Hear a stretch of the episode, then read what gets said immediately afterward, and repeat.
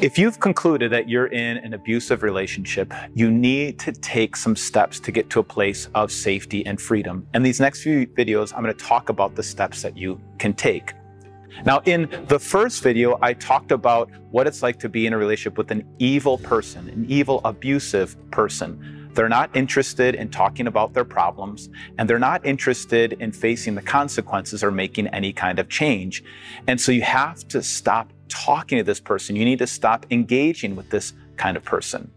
And that way, it's very similar to the relationship between Moses and Pharaoh in the book of Exodus. Do you know that story?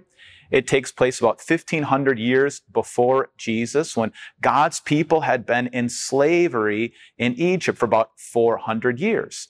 And God called Moses to go and let God's people go free. So when Moses goes and, and confronts Pharaoh, he says, let my people go.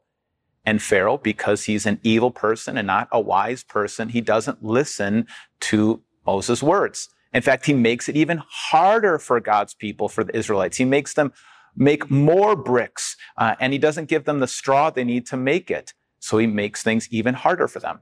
And then, through God's help, Moses sends plagues on Egypt. But Pharaoh's not interested in the consequences. He doesn't make any real kind of change.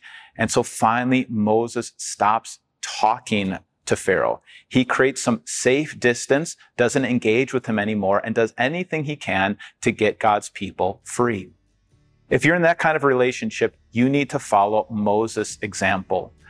Get to a place of safe distance. No longer engage with that abusive person Maybe that means you, you don't respond to a text. Maybe that means you, you stay with some family and friends, but do what you can to get to a place of safety. Because every time you engage with that abusive person, you will be re victimized.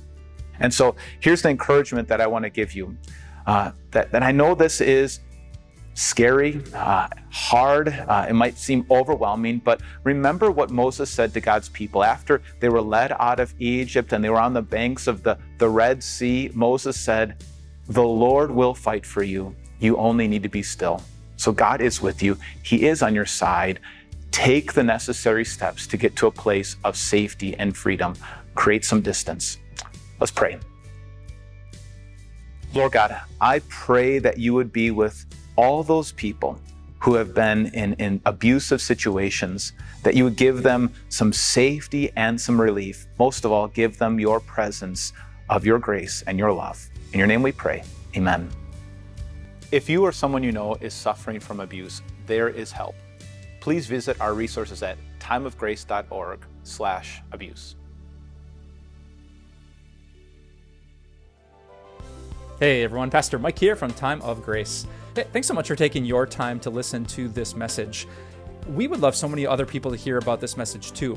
So if you could think of someone in your mind right now that could use this, we would love for you just to take a moment and share it. Um, that's essentially how people hear the good news of Jesus, believe it, and find eternal life in his name. Thanks for sharing, and have a great day.